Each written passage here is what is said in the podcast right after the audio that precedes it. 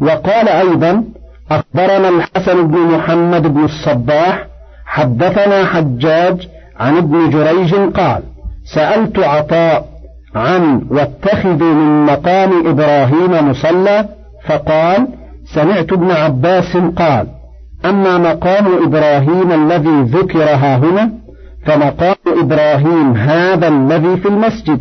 ثم قال ومقام إبراهيم يعد كثير مقام إبراهيم الحج كله ثم فسره لي عطاء فقال التعريف وصلاتان بعرفة والمشعر ومنى ورمي الجمار والطواف بين الصفا والمروة فقلت أفسره ابن عباس قال لا ولكن قال مقام إبراهيم الحج كله قلت أسمعت ذلك لهذا أجمع قال نعم سمعته منه وقال سفيان الثوري عن عبد الله بن مسلم عن سعيد بن جبير واتخذوا من مقام إبراهيم مصلى قال الحجر مقام إبراهيم نبي الله قد جعله الله رحمة فكان يقوم عليه ويناوله إسماعيل الحجارة ولو غسل رأسه كما يقولون لاختلف رجلاه وقال السدي المقام الحجر الذي وضعته زوجة إسماعيل تحت قدم إبراهيم حتى غسلت رأسه حكاه القرطبي وضعفه ورجحه غيره وحكاه الرازي في تفسيره عن الحسن البصري وقتادة والربيع بن أنس وقال ابن أبي حاتم أخبرنا الحسن بن محمد بن الصباح أخبرنا عبد الوهاب بن عطاء عن ابن جريج عن جعفر بن محمد عن أبيه سمع جابرا يحدث عن حجة النبي صلى الله عليه وسلم قال: لما طاف النبي صلى الله عليه وسلم قال له عمر: هذا مقام أبينا، قال نعم، قال أفلا نتخذه مصلى؟ فأنزل الله عز وجل واتخذوا من مقام إبراهيم مصلى وقال عثمان بن أبي شيبة أخبرنا أبو أسامة عن زكريا عن أبي إسحاق عن أبي ميسرة قال قال عمر قلت يا رسول الله هذا مقام خليل ربنا قال نعم قال أفلا نتخذه مصلى فنزلت واتخذوا من مقام إبراهيم مصلى وقال ابن مردوي أخبرنا دعلج بن أحمد أخبرنا غيلان بن عبد الصمد أخبرنا مسروق بن مرزبان أخبرنا زكريا بن أبي زائد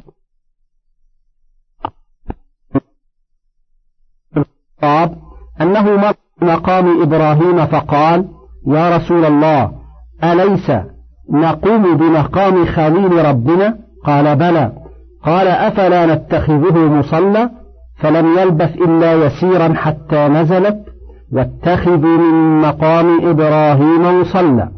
وقال ابن مردوي أخبرنا علي بن أحمد ابن محمد القزويني أخبرنا علي بن الحسين حدثنا الجنيد أخبرنا هشام بن خالد أخبرنا الوليد عن مالك بن أنس عن جعفر بن محمد عن أبيه عن جابر قال لما وقف رسول الله صلى الله عليه وسلم يوم فتح مكة عند مقام إبراهيم قال له عمر يا رسول الله هذا مقام إبراهيم الذي قال الله واتخذوا من مقام إبراهيم مصلى قال نعم قال الوليد قلت لمالك هكذا حدثك واتخذوا قال نعم هكذا وقع في هذه الرواية وهو غريب وقد روى النسائي من حديث الوليد بن مسلم نحوه وقال البخاري باب قوله واتخذوا من مقام إبراهيم مصلى مثابة يثوبون يرجعون حدثنا مسدد أخبرنا يحيى عن حميد عن أنس بن مالك قال قال عمر بن الخطاب وافقت ربي في ثلاث أو وافقني ربي في ثلاث قلت يا رسول الله لو اتخذت من مقام إبراهيم مصلى فنزلت واتخذوا من مقام إبراهيم مصلى وقلت يا رسول الله يدخل عليك البر والفاجر فلو أمرت أمهات المؤمنين بالحجاب فأنزل الله آية الحجاب قال وبلغني معاتبة النبي صلى الله عليه وسلم بعض نسائه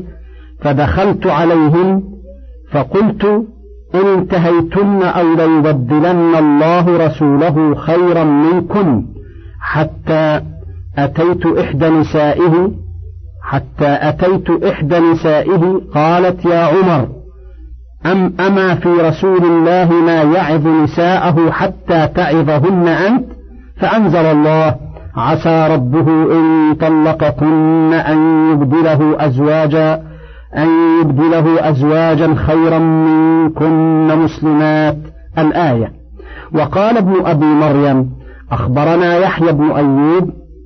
حدثني حميد قال سمعت أنسا عن عمر رضي الله عنهما هكذا ساقه البخاري ها هنا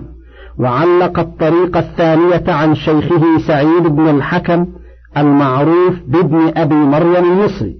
وقد تفرد عنه بالرواية البخاري من بين أصحاب الكتب الستة وروى عنه الباقون بواسطة وغرضه من تعليق هذا الطريق ليبين فيه اتصال إسناد الحديث وإنما لم يسنده لأن يحيى ابن أبي أيوب الغافقي فيه شيء كما قال الإمام أحمد فيه هو سيء الحفظ والله أعلم وقال الإمام أحمد حدثنا هشيم أخبرنا حميد عن أنس قال قال عمر رضي الله عنه وافقت ربي عز وجل في ثلاث قلت يا رسول الله لو اتخذت من مقام إبراهيم مصلى فنزلت واتخذوا من مقام إبراهيم مصلى وقلت يا رسول الله إن نساءك يدخل عليهن البر والفاجر فلو أمرتهن أن يحتجبن فنزلت آية الحجاب واجتمع على رسول الله صلى الله عليه وسلم نساؤه في الغيرة فقلت لهن عسى ربه إن طلقكن أن يبدله أزواجا خيرا منكن فنزلت كذلك ثم رواه أحمد عن يحيى وابن أبي عدي كلاهما عن حميد عن أنس عن عمر أنه قال وافقت ربي في ثلاث أو وافقني ربي في ثلاث فذكره وقد رواه البخاري عن عمر وابن عون والترمذي عن أحمد ابن منيع والنسائي عن يعقوب بن إبراهيم الدورقي وابن ماجه عن محمد بن الصباح كلهم عن هشيم بن بشير به ورواه الترمذي أيضا عن عبد بن حميد عن حجاج بن منهان عن حماد بن سلمة والنسائي عن هناد عن يحيى بن أبي زائدة كلاهما عن حميد وهو ابن كيرويه الطويل به وقال الترمذي حسن صحيح ورواه الإمام علي بن المديني عن يزيد بن زريع عن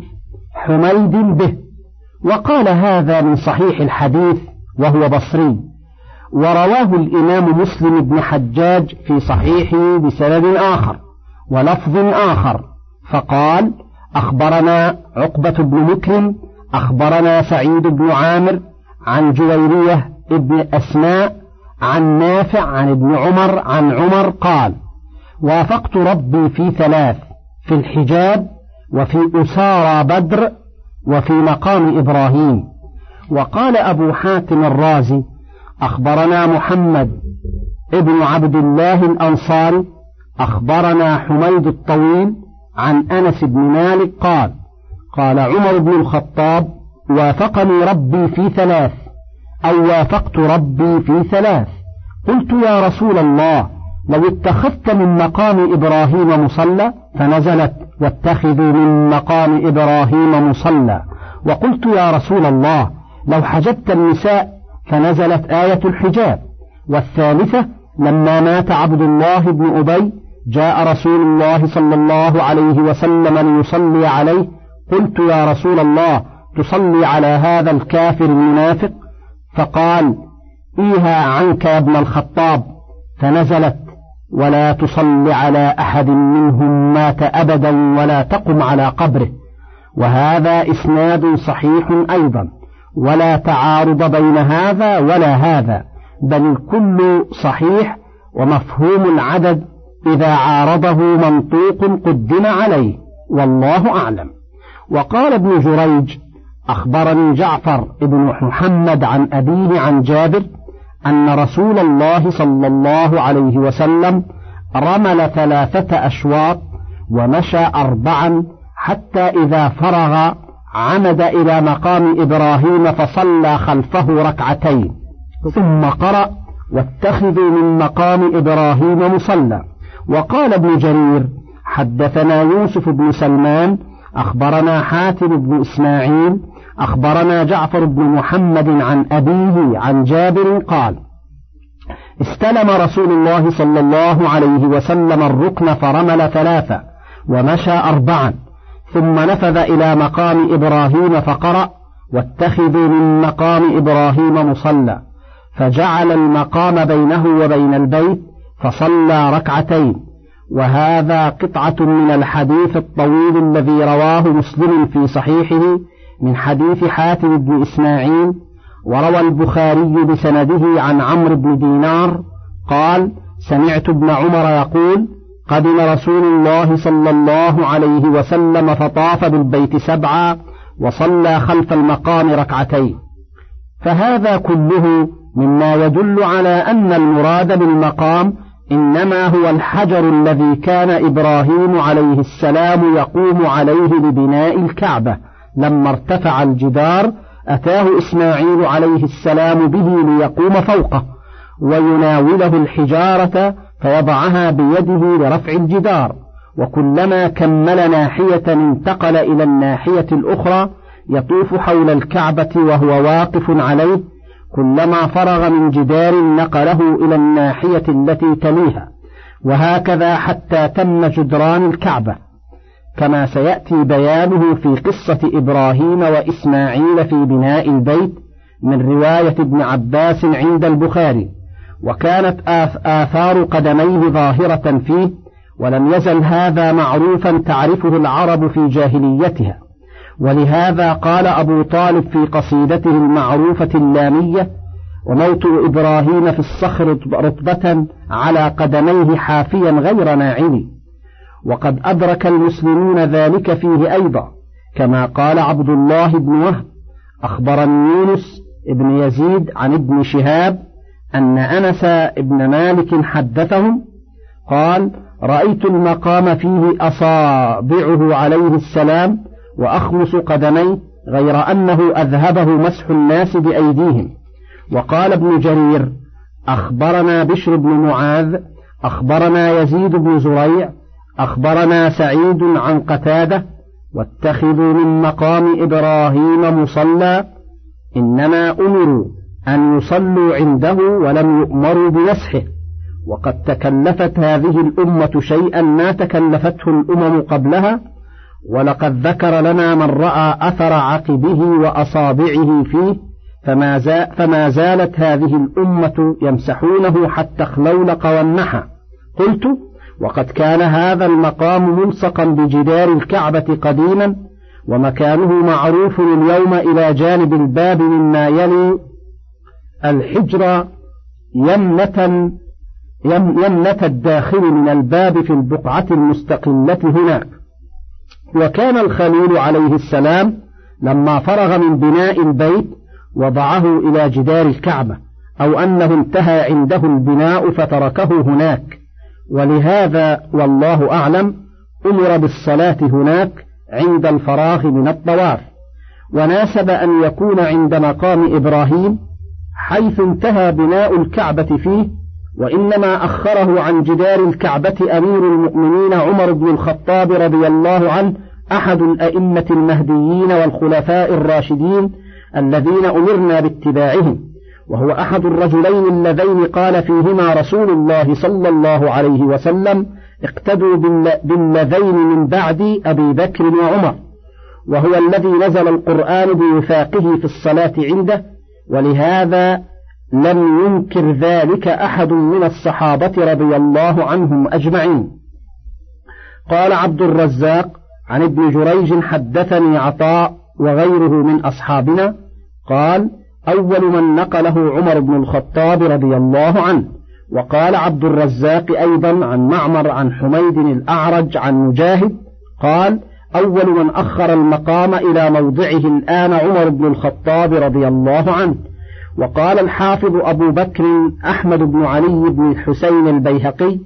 أخبرنا أبو الحسين بن الفضل القطان أخبرنا القاضي أبو بكر أحمد بن كامل حدثنا أبو إسماعيل محمد بن إسماعيل السلمي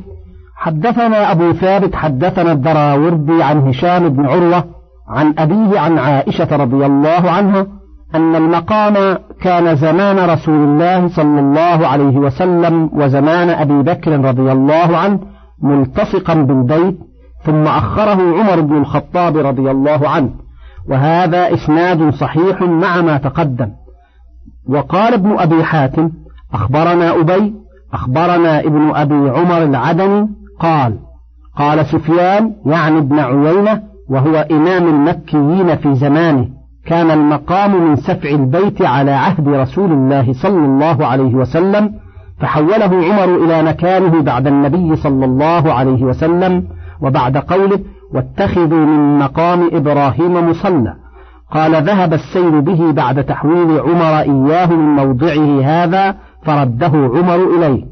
وقال سفيان لا أدري كم بينه وبين الكعبة قبل تحويله وقال سفيان لا أدري أكان لاصقا بها أم لا فهذه الآثار متعاضدة على ما ذكرناه والله أعلم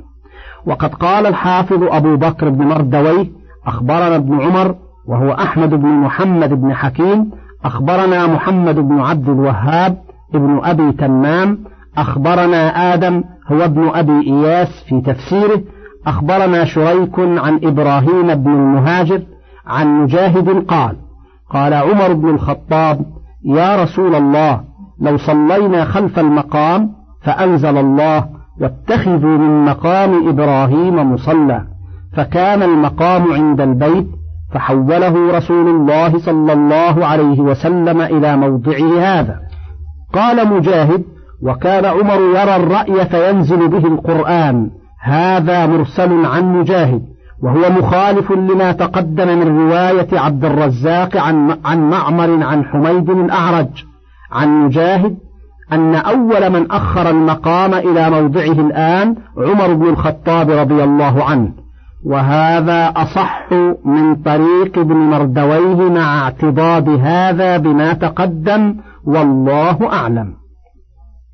وعهدنا إلى إبراهيم وإسماعيل أن طهرا بيتي للطائفين والعاكفين والركع السجود وإذ قال إبراهيم رب اجعل هذا بلدا آمنا وارزق أهله من الثمرات من آمن منهم بالله واليوم الآخر قال ومن كفر فأمتعه قليلا ثم أضطره إلى عذاب النار وبئس المصير وإذ يرفع إبراهيم القواعد من البيت وإسماعيل ربنا تقبل منا إنك أنت السميع العليم ربنا واجعلنا مسلمين لك ومن ذريتنا أمة مسلمة لك وأرنا مناسكنا وتب علينا إنك أنت التواب الرحيم قال الحسن البصري قوله وعهدنا إلى إبراهيم وإسماعيل قال أمرهما الله أن يطهراه من الأذى والنجس والنجس ولا يصيبه من ذلك شيء وقال ابن جريج قلت لعطاء ما عهده قال أمره وقال عبد الرحمن بن زيد بن أسلم وعهدنا إلى إبراهيم أي أمرناه كذا قال والظاهر أن هذا الحرف إنما عدي بإلى لأنه في معنى تقدمنا وأوحينا وقال سعيد بن جبير عن ابن عباس قوله أن طهر بيتي للطائفين والعاكفين قال من الأوثان وقال مجاهد وسعيد بن جبير طهر بيتي للطائفين إن ذلك من الأوثان والرفث وقول الزور والرجس قال ابن أبي حاتم وروي عن عبيد بن عمير وأبي العالية وسعيد بن جبير ومجاهد وعطاء وقتادة أن طهرا بيتي أي بلا إله إلا الله من الشرك وأما قوله تعالى للطائفين فالطواف بالبيت معروف وعن سعيد بن جبير أنه قال في قوله تعالى للطائفين يعني من أتاه من غربة والعاكفين المقيمين فيه وهكذا روي عن قتادة والربيع بن أنس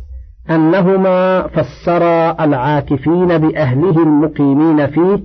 كما قال سعيد بن جبير وقال يحيى القطان عن عبد الملك هو ابن أبي سليمان عن عطاء في قوله والعاكفين قال من انتابه من الأمصار فأقام عنده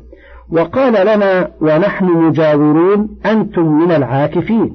وقال وكيع عن أبي بكر الهذلي عن عطاء عن ابن عباس قال إذا كان جالسا فهو من العاكفين وقال ابن أبي حاتم أخبرنا أبي أخبرنا موسى ابن إسماعيل أخبرنا حماد بن سلمة أخبرنا ثابت قال قلنا لعبد الله بن عبيد بن عمير ما أراني إلا مكلم أمير أن أمنع الذين ينامون في المسجد الحرام فإنهم يجنبون ويحدثون قال لا تفعل فإن ابن عمر سئل عنهم فقال هم العاكفون ورواه عبد عبد بن حميد عن سليمان بن حرب عن حماد بن سلمة به قلت وقد ثبت في الصحيح أن ابن عمر كان ينام في مسجد الرسول صلى الله عليه وسلم وهو عزب وأما قوله تعالى والركع السجود فقال وكيع عن أبي بكر الهذلي عن عطاء عن ابن عباس والركع السجود قال إذا كان مصليا فهو من الركع السجود وكذا قال عطاء وقتاده في يومه أربع في النهار ثم شرع ابن جرير يضعف هذين الحديثين فإن كل من السندين مشتمل على غير واحد من الضعفاء وهو كما قال فإنه لا يجوز روايتهما قال ابن جرير رحمه الله فمعنى الآية وأمرنا إبراهيم وإسماعيل بتطهير بيتي للطائفين والتطهير الذي أمرهما به في البيت هو تطهيره من الأصنام وعبادة الأوثان فيه ومن الشرك ثم أورد سؤالا فقال فإن قيل فهل كان قبل, قبل بناء إبراهيم عند البيت شيء من ذلك الذي أمر بتطهيره منه وأجاب بوجهين أحدهما أنه أمرهما بتطهيره مما كان يعبد عنده زمان قوم نوح من الأصنام والأوثان ليكون ذلك سنة لمن بعدهما إذ كان الله تعالى قد جعل إبراهيم إماما يقتدى به كما قال عبد الرحمن بن زيد أن طهر بيتي قال من الأصنام التي يعبدون التي كان المشركون يعظمونها قلت وهذا الجواب مفرع على أنه كان يعبد عنده أصنام قبل إبراهيم عليه السلام ويحتاج إثبات هذا إلى دليل عن المعصوم محمد صلى الله عليه وسلم الجواب الثاني أنه أمرهما أن يخلصا في بنائه لله وحده لا شريك له فيبنياه مطهرا من الشرك والريب كما قال جل ثناؤه أفمن أسس بنيانه على تقوى من الله ورضوان خير أم من أسس بنيانه على شفا جرف هار قال فكذلك قوله وعهدنا إلى إبراهيم وإسماعيل أن طهرا بيتي أي ابنياه على طهر من الشرك بي والريب كما قال السدي أن طهرا بيتي ابنيا بيتي للطائفين وملخص هذا الجواب أن الله تعالى أمر إبراهيم وإسماعيل عليهما السلام أن يبني الكعبة على اسمه وحده لا شريك له للطائفين به والعاكفين عنده والمصلين إليه من الركع السجود كما قال تعالى وإذ بوأنا لإبراهيم مكان البيت ألا تشرك بي شيئا وطهر بيتي للطائفين والقائمين والركع السجود الآيات وقد اختلف الفقهاء أيما أفضل الصلاة عند البيت أو الطواف به فقال مالك رحمه الله الطواف به لأهل الأمصار أفضل وقال الجمهور الصلاة أفضل مطلقا وتوجيه كل منهما يذكر في كتاب الأحكام والمراد من ذلك الرد على المشركين الذين كانوا يشركون بالله عند بيته المؤسس على عبادته وحده لا شريك له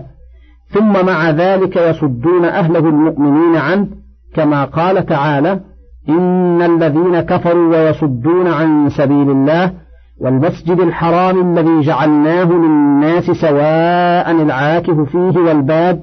ومن يرد فيه بإلحاد بظلم نذقه من عذاب أليم ثم ذكر أن البيت إنما أسس لمن يعبد الله وحده لا شريك له إما بطواف أو صلاة فذكر في سورة الحج أجزاءها الثلاثة قيامها وركوعها وسجودها ولم يذكر العاكفين لأنه تقدم سواء العاكف فيه والباد وفي هذه الآية الكريمة ذكر الطائفين والعاكفين واكتفى بذكر الركوع والسجود عن القيام لأنه قد علم أنه لا يكون ركوع ولا سجود إلا بعد قيام وفي ذلك أيضا رد على من لا يحجه من أهل الكتابين اليهود والنصارى لأنهم يعتقدون فضيلة إبراهيم الخليل وإسماعيل ويعلمون أنه بنى هذا البيت للطواف في الحج والعمرة وغير ذلك وللاعتكاف والصلاة عنده وهم لا يفعلون شيئا من ذلك فكيف يكونون مقتدين بالخليل وهم لا يفعلون ما شرع الله له وقد حج البيت موسى بن عمران وغيره من الأنبياء عليهم الصلاة والسلام كما أخبر بذلك المعصوم الذي لا ينطق عن الهوى إن هو إلا وحي يوحى وتقدير الكلام إذا وعهدنا إلى إبراهيم أي تقدمنا بوحينا إلى إبراهيم وإسماعيل أن طهرا بيتي للطائفين والعاكفين والركع السجود أي طهراه من الشرك والريب وابنياه خالصا لله معقلا للطائفين والعاكفين والركع السجود وتطهير المساجد مأخوذ من هذه الآية الكريمة ومن قوله تعالى في بيوت أذن أذن الله أن ترفع ويذكر فيها اسمه يسبح له فيها بالغدو والآصال ومن السنة من أحاديث كثيرة من الأمر بتطهيرها وتطييبها وغير ذلك من صيانتها من الأذى والنجاسات وما أشبه ذلك ولهذا قال عليه السلام إنما بنيت المساجد لما بنيت له وقد جمعت في ذلك جزءا على حدة ولله الحمد والمنة وقد اختلف الناس في أول من بنى الكعبة فقيل الملائكة قبل آدم روي هذا عن أبي جعفر الباقر محمد بن علي بن الحسين ذكره القرطبي وحكى لفظه وفيه غرابة وقيل آدم عليه السلام رواه عبد الرزاق عن ابن جريج عن عطاء وسعيد بن المسيب وغيرهم أن آدم بناه من خمسة أجبل من حراء وطور سيناء وطور زيتا وجبل لبنان والجودي وهذا غريب أيضا وروي عن ابن عباس وكعب الأحبار وقتادة عن وهب بن منبه أن أول من بناه شيث عليه السلام وغالب من يذكر هذا إنما يأخذه من كتب أهل الكتاب وهي مما لا يصدق ولا يكذب ولا يعتمد عليها بمجردها وأما إذا صح حديث في ذلك فعلى الرأس والعين من فضلك تابع بقية المادة